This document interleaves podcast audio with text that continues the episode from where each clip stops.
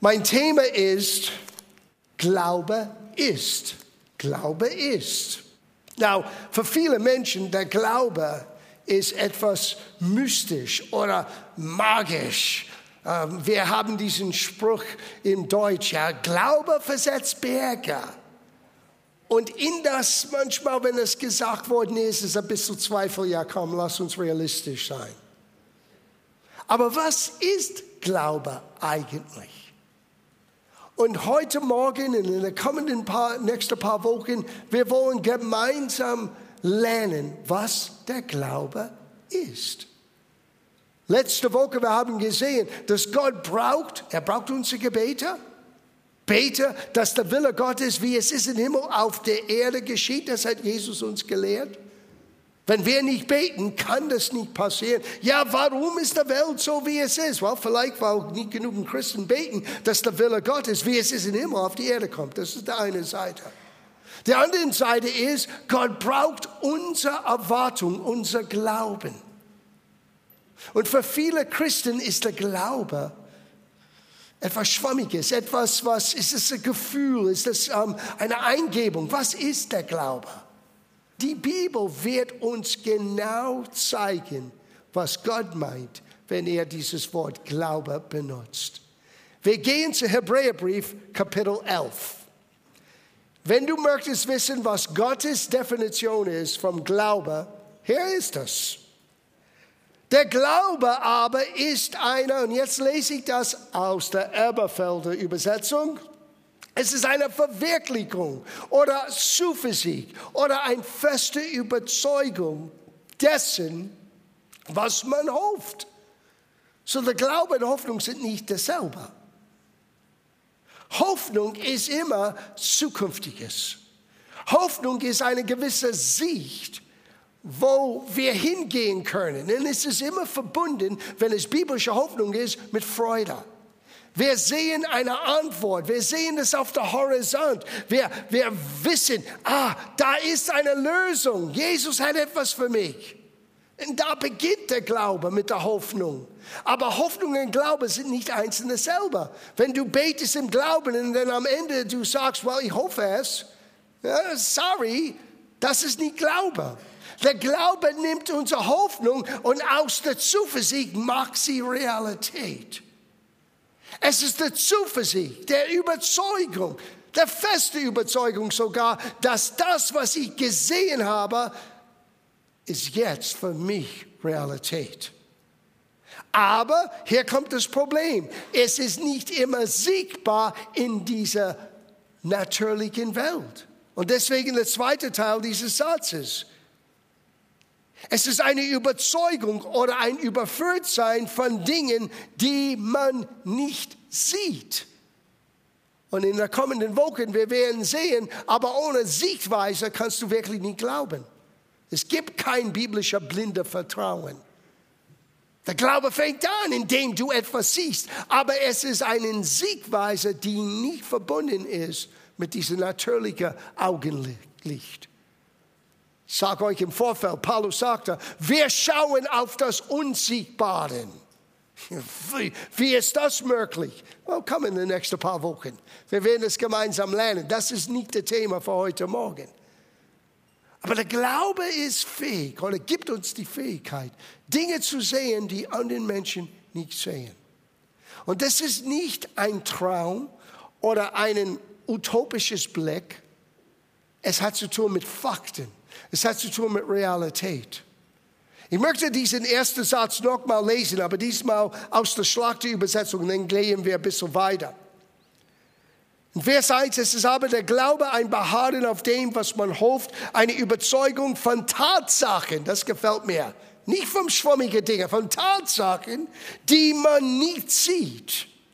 Durch solchen haben die Alten ein gut, gutes Zeugnis erhalten. Die Alten, wem ist das gemeint hier?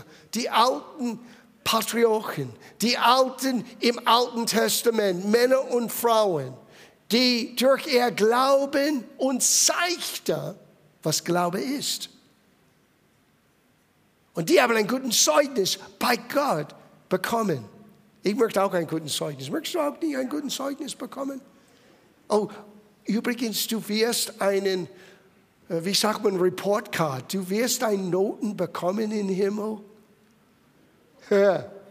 Jeder Mensch wird vor Jesus stehen und muss eine Erklärung geben für das, von das, was er getan hat, mit das, was Gott uns anvertraut hat.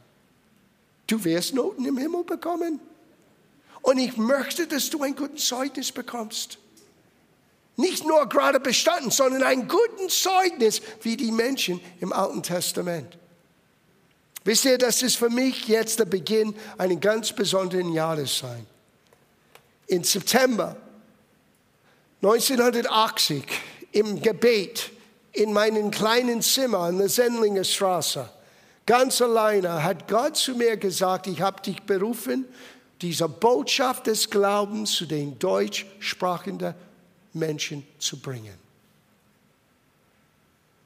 Der Last dieser Aussage war nicht etwas, wo ich angefangen habe zu lachen.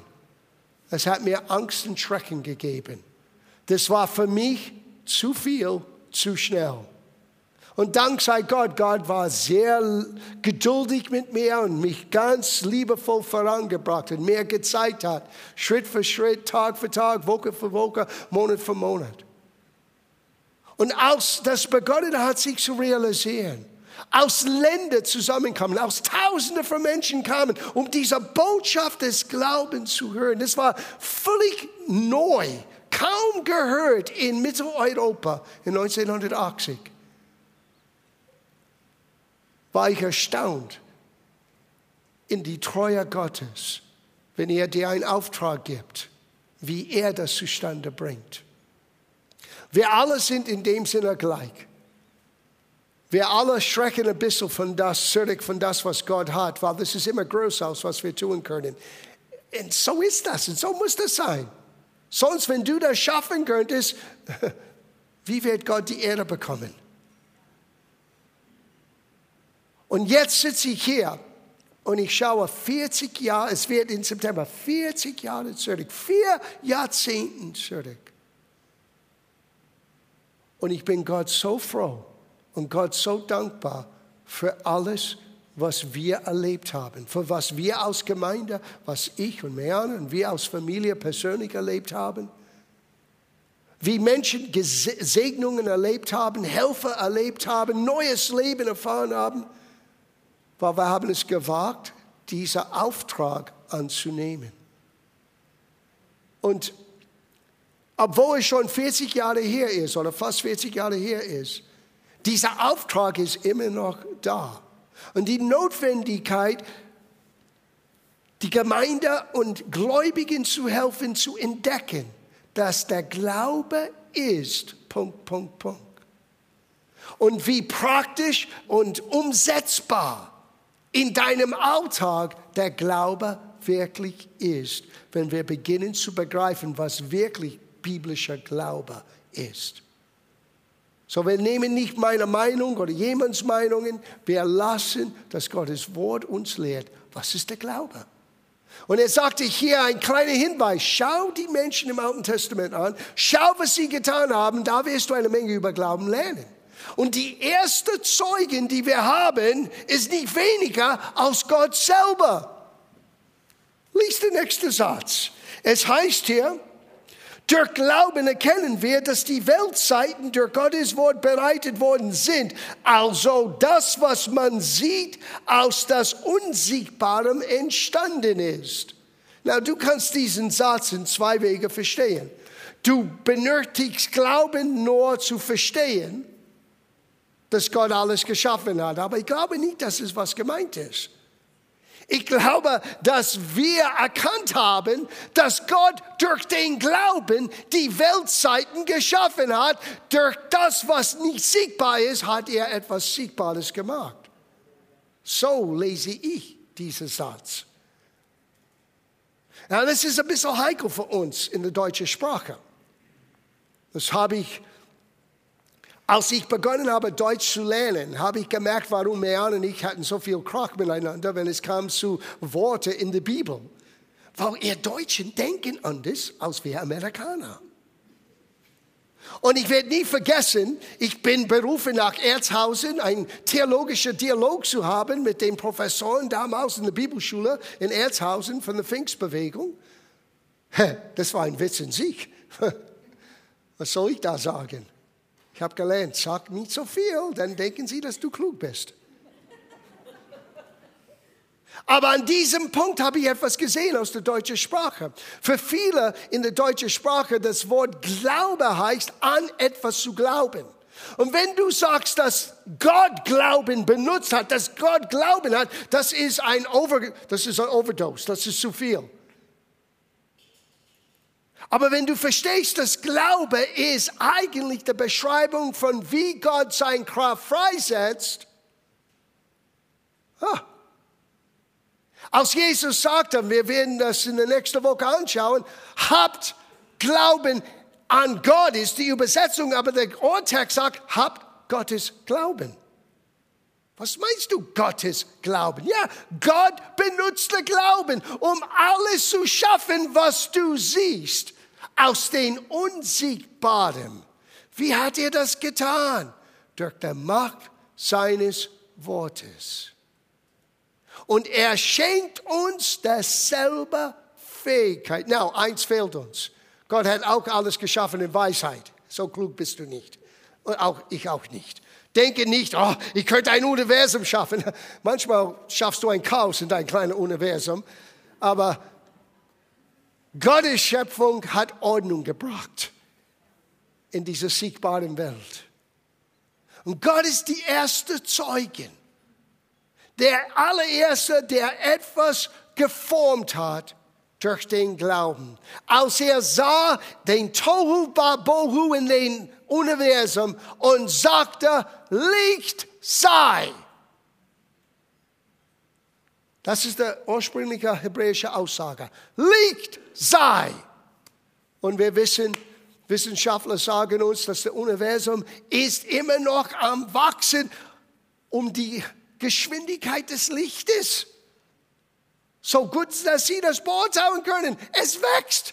Weil wenn Gott sagt, Licht sei, boom, es geht und geht und geht und geht und geht. Wie hat er das getan? Ich lese es nochmal. Äh, wir erkennen durch den Glauben, dass die Weltzeiten durch Gottes Wort bereitet worden sind. Also das, was man sieht, aus Unsiegbarem entstanden ist. Und dann fängt er an, weil das ist schon ein ziemlich hoher Messlatte. So, wir bringen das auf ein menschlicher Ebene. Und wisst ihr, was die allererste Beispiel ist? In Vers 4? Jemand hat etwas gegeben. Uh, der erste Ort, wo du lernst über dein wirkliches Vertrauen, ist in dem Bereich, wo du gefordert bist, etwas weiterzugeben. Lesen wir das zusammen. Der Glaube ist, was wir geben. Vers 4. Durch Glauben brachte Abel Gott ein größeres Opfer dar als kein. So in Vers 3, Gott hat alles geschaffen durch den Glauben, durch diese Macht namens Glaubens. Sein Wort hat alles, was sichtbar ist, geformt.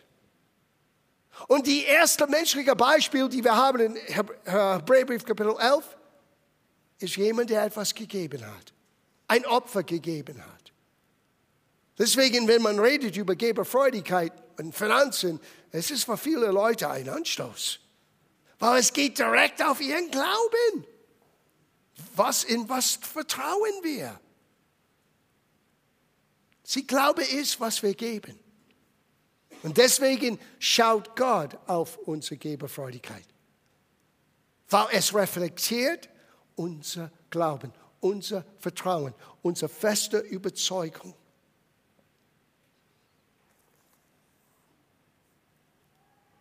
Vers 5. Durch Glauben ward Henoch entrückt damit er den Tod nicht sehen soll. Und er wurde nicht gefunden, weil Gott ihn entrückt hatte. Denn vor den Entrückungen hat er ein, das Zeugnis gehabt, dass er Gott wohlgefällig habe, Gott wohlgefallen habe. Sieh, der Glaube ist ein Wandel mit Gott. Wenn du das liest in dem Alten Testament, in 1. Mose Kapitel 5, hört diesen Satz, das ist Vers 24. Und Henoch wandelte mit Gott und war nicht mehr, weil Gott ihn zu sich genommen hatte. Wisst ihr, was passiert ist? Enoch und Gott sind so eng miteinander gegangen. Gott sagte, hey, heute kommst du mit mir nach Hause. Das ist, was passiert ist. Und pups, er ging von der Erde nach Himmel, ohne zu sterben, ohne seinen physischen Leib ein Ende zu geben. Er ist immer noch da.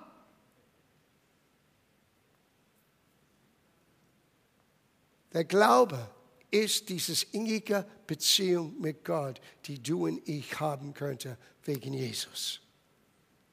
Es ist, was wir geben, aber es ist auch diese Beziehung, die wir aufbauen können mit Gott. Now, Vers 6 lernen wir etwas ganz Wichtiges über den Glauben. Vers 1 ist die Definition, aber Vers 6 ist eine Art Bedingung, die du begreifen musst, wenn du im Glauben und über Glauben reden möchtest und im Glauben leben möchtest. Diese Vers musst du verstehen. Ohne Glaube, das ist Vers 6, ohne Glaube aber ist es unmöglich. Sag unmöglich. Sieh, du kannst nicht hier würsteln um dieses Wort herum. Du kannst hier nicht spielen. Ich versuche irgendwie. No, es ist unmöglich, Gott wohl zu gefallen, denn wer zu Gott kommen soll, muss glauben, dass er ist. Oh, das kann ich tun. Das kann ich tun, ja? Weil das ist nicht der ganze Paket. Es beginnt, dass du merkst, dass Gott existiert. Aber Gott wohlgefallen zu sein, brauchst du zwei Dinge. Seine Existenz, Existenz nicht in Frage zu stellen und zweitens, und die, welche ihn suchen, belohnen wird. Nicht nur, dass Gott existiert, sondern dass er ein guter Gott ist ein segender Gott ist, ein belohnender Gott ist. Wenn du das nicht begreifst, dann kannst du nicht im Glauben geben, du kannst nicht eigentlich eine Beziehung mit Gott wirklich aufbauen, weil du wirst immer ein falsches Bild von Gott haben. Du wirst immer denken, Gott ist derjenige, der einen Stock hat hinter seinem Stuhl und wartet nur für den richtigen Moment, boom, dir eine Watsche zu geben, wenn du das nächste falsche Bewegung machst. So ist für viele Menschen ihr Bild unbewusst von Gott. Gott ist ein Belohner. Gott ist einer, der segnet. Gott ist einer, der dir hilft, wenn du ihn suchst. Und der Glaube versteht das. Der Glaube sagt, ich weiß, dass mein Gott auf meiner Seite ist. Er hilft mir, trotz meinen manchmal Fehler, trotz meiner manchmal Unwissenheit, trotz meiner manchmal menschlichen Begrenzungen. Ich suche Gott, Gott hilft mir und segne mich. Wow. Es geht weiter. Der Glaube ist, oh Gott, das muss ich sagen, auch wenn es Sonntag ist, der Glaube ist eine Arbeit. Was du tust mit das, was Gott dir anvertraut hat. In Vers 7. Der Glauben baute Noah. Das ist so interessant mit Noah. Er baute etwas, was vorher nicht notwendig war. Wenn du die Bibel liest, in der damaligen Zeit, es gab keinen Regen. Die hatten keinen Regen, die hatten keine Flüsse, die hatten keine Situation, wo sie ein Schiff bräuchten in der Wüste. Und hier kommt Gott und sagt, ich habe eine Aufgabe für dich. Du baust eine Arche. Okay, was ist eine Arche? Es ist ein Schiff. Okay, was ist ein Schiff? Und Gott hat ihm gezeigt, genau, was er bauen soll und wozu er das bauen soll. Und Noah hat es geschafft. Und die Arbeit war nicht in zwei Wochen erledigt. Es braucht eine lange, lange, lange, lange, lange Zeit. Was hat Gott dir gegeben, was du bauen musst, wo du dran arbeiten musst? Es kann etwas hier in der Gemeinde sein. Es kann etwas, was du tust von Montag bis Freitag in deinem Beruf. Es kann sein, was du baust. Eigentlich, du solltest in allen Bereichen am Bauen sein. In deiner Familie, deine persönlichen Beziehungen, deine tägliche Arbeit, in der Ort, wo du Gott anbetest. Wir sind geschaffen zum Bauen. Na natürlich, wir müssen einen Ausgleich haben. Deswegen hat Gott unter dem Gesetz gesagt, ein Tag gib mir Ruhe, keine Arbeit.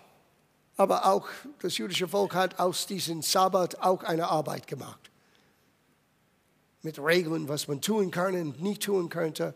Aber das Prinzip ist, Gott wusste, dass wir geschaffen sind zu bauen, aber wir sind auch natürlich und haben nur so viel Kraft. Und so du musst deine Kräfte richtig verteilen. Aber der Glaube ist, was du baust. Sieh, deswegen ist der Glaube auch beweisbar. Vielleicht kann man nicht mit jemandem reden, der kein Verständnis hat von der Bibel, erklären, was der Glaube ist, aber du kannst sehen, was der Glaube gebaut hat.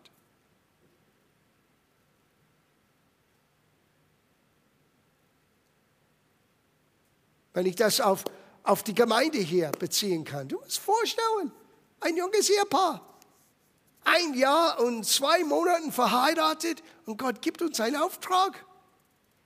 Und er war kein reicher Onkel in Amerika, ich habe keiner. Da war keine Gemeinde in Deutschland, die uns empfangen haben. War keine Unterstützung. Es war nur ein Wort. Geh und tu das.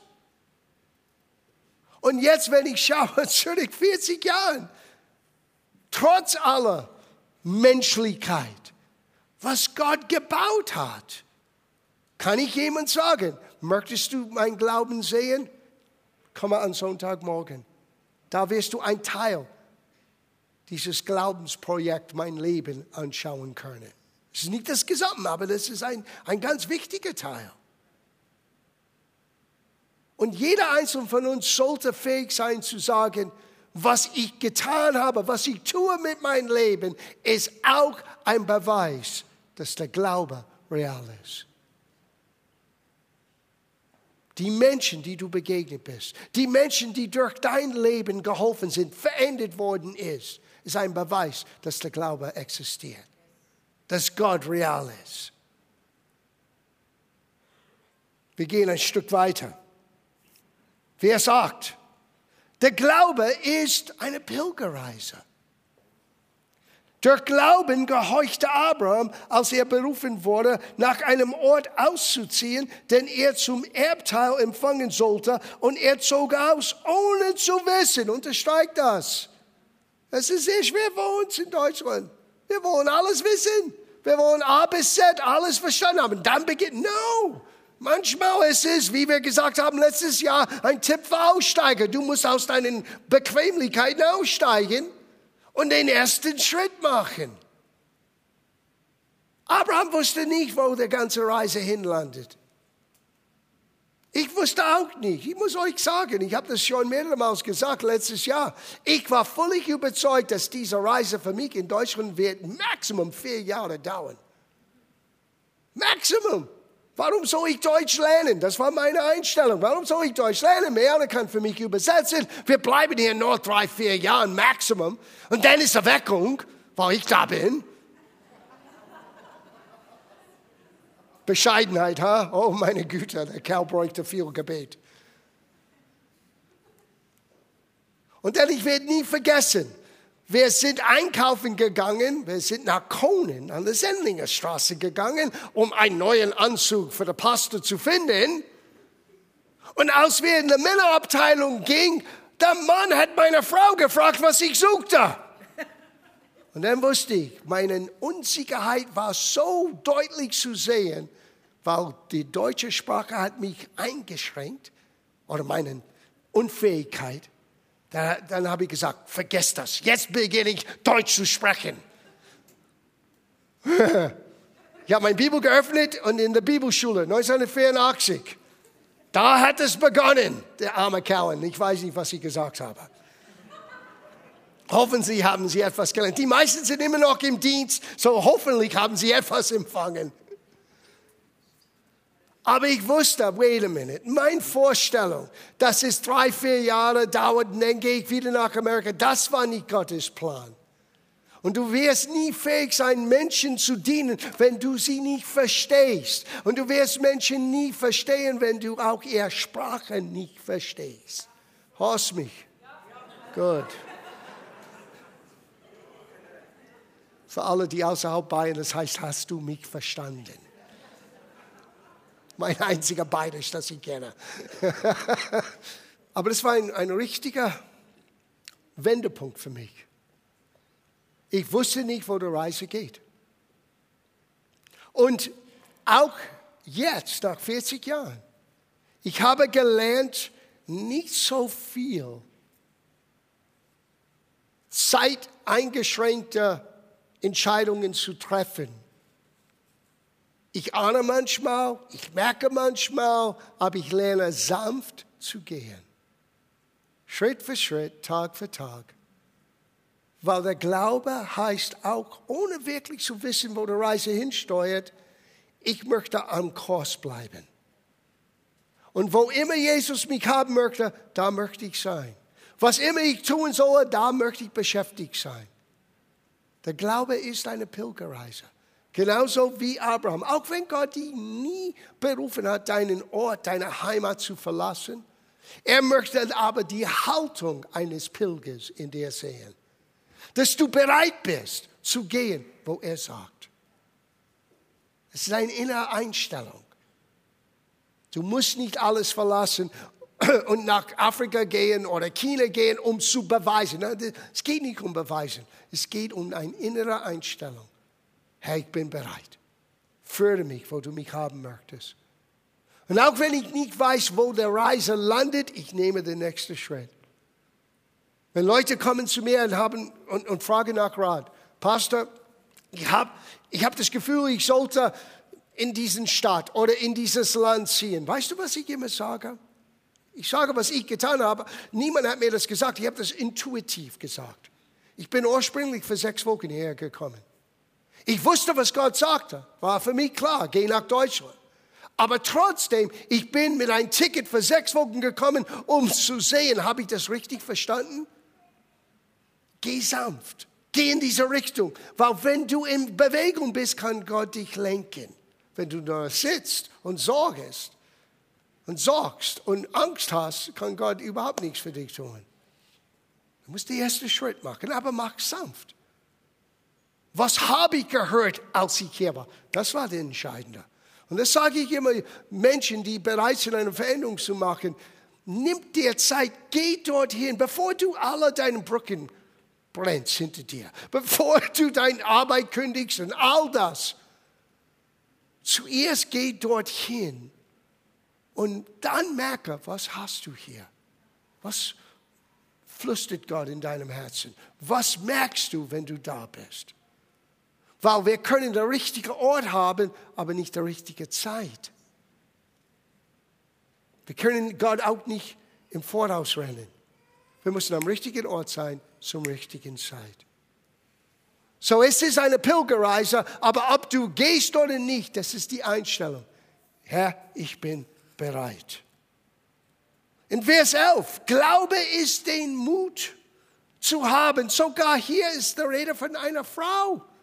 Ah, wie ist das in unser Männerkreis reingekommen? Weil in Christus es gibt keine Männer oder Frauen mehr. In unserer Gesellschaft, ja. In unserer Gemeinde, ja. In unserer Familien, ja. Aber Gott sieht die Person nicht an. Frauen haben Glauben auch. Frauen brauchen nicht unsere Erlaubnis als Männer. Darf ich Gott glauben? Hey, du bist ein Kind Gottes. Zwei Frauen haben das gehört. Gut. Es heißt hier, wer selbst von Sarah. Durch Glauben erhielt auch Sarah Kraft zur Gründung einer Nachkommenschaft. Es war nicht nur Abraham. Die müssen es gemeinsam angehen. Ihr versteht, wie es geht, ja? Mit 99 und 90. Mein, oh mein, wir reden nicht mehr darüber.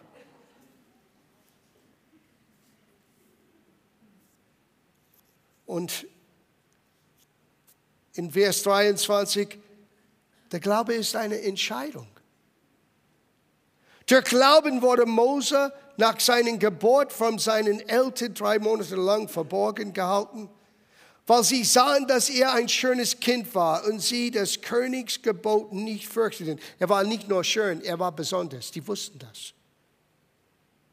Und dann es heißt hier ein bisschen weiter, der Glauben weigerte sich Moses, als er groß geworden war, ein Sohn des Tochter des Pharao zu heißen. Er wollte lieber mit dem Volk Gottes Unmacht leiden, als zeitliche Ergötzung der Sünde haben, da er die Schmach Christi für größere Reichtum hielt als die Schätze Ägyptens. Denn er sah die Belohnung an. Der Glauben verließ der Ägypten, ohne den Grimm des Königs zu fürchten, denn er hielt sich an den Unsiegbaren, als sehe er ihn. Now, wenn du den Alten Testament liest, du weißt, da waren eine Menge Ups und Downs. Da war eine Menge, ich kann das nicht, ich kann nicht reden, ich kann das nicht tun. Warum hast du mir das angetan? angetan? Dieses Volk ist so hartnäckig und so, all das Mecken, was Mose getan hat. Aber Gott hat nur sein Glauben in Erinnerung. Das ist ein wichtiger Punkt, ihr Lieben. Wir schauen uns an und wir kommen mit so einem Minderwertigkeitsgefühl, weil wir sehen alle unsere Flecken und alle unsere Fehler. Und Gott sagt, ich sehe nur dein Glauben. Und trotz all dieser Dinge, wenn du dran bleibst, meine Gnade wird dir dran bringen. Vergesse nicht, Nächste Woche, Jesus ist der Anfänger und Vollender deines Glaubens. Das ist nicht deine geistige Muskis. Das ist nicht deine Errungenschaft. Nicht was du, es ist was Jesus in dein Leben tust, weil du ihm Raum gegeben hast. Wenn man redet vom Glauben, man muss über den Gnade reden. Aber wir können nicht alles in einer Woche machen. Mose hat eine Entscheidung getroffen. Es ist für mich besser, als in dieser Palast zu bleiben mit das Volk Gottes, auch wenn ich leiden muss. Mit Gottes Weg zu gehen, als nur auf mein eigenen persönlichen Ego und Luxus und was immer an erster Stelle zu setzen. Der Glaube ist eine Entscheidung. Und letztlich für heute Morgen, der Glaube in Aktion ist zu sehen, was wir gerade hier gelesen haben. Vers 13, diese alle sind im Glauben gestorben, ohne das Verheißene empfangen zu haben. Now, muss man überlegen. Die hatten eine zukünftige Verheißung, dass irgendwann der Retter kommt. Wir haben eine Tatsache, wir schauen zurück auf das Kreuz. Wir schauen zurück auf die Zeit, wo Jesus auf die Erde ging. Wir schauen zurück auf die Auferstehung. Wir haben die Tatsache, wir haben ein besseres Bund mit besseren Verheißungen. Die hatten nur die Hoffnung, irgendwann kommt das. Wir schauen zurück und sagen, es ist geschehen, es ist vollbracht. Aber schau, was die getan haben, das ist dasselbe für uns. Sondern sie haben es nur von ferne gesehen, begrüßt und bekannt. Das ist der Glaube. Es sieht es. Wo sieht man das? Hier im Gottes Wort. Da wird das unsichtbare Welt uns gezeigt, uns geoffenbart, sichtbar gemacht. Wir sehen es, wir begrüßen es, wir widerstehen es nicht. Herr, lass dein Wort in mir lebendig sein, wirksam sein. Und das Dritte, Du musst lernen, es in deinem Mund zu haben. Sie haben nicht nur gesehen, sie haben es nicht nur begrüßt und empfangen, sie haben es auch weiter gesagt. Ich schäme mich nicht um des Evangeliums willen. Und du solltest dich auch nicht schämen. Du solltest in dieser Woche Menschen sagen, ich bin Christ, weil. Und dein Glaube wird sichtbar sein in was du tust, in was du baust und was du gibst. Und deine Entscheidung, all das, das ist Glaube. Und es ist alles ein Geschenk von Gott.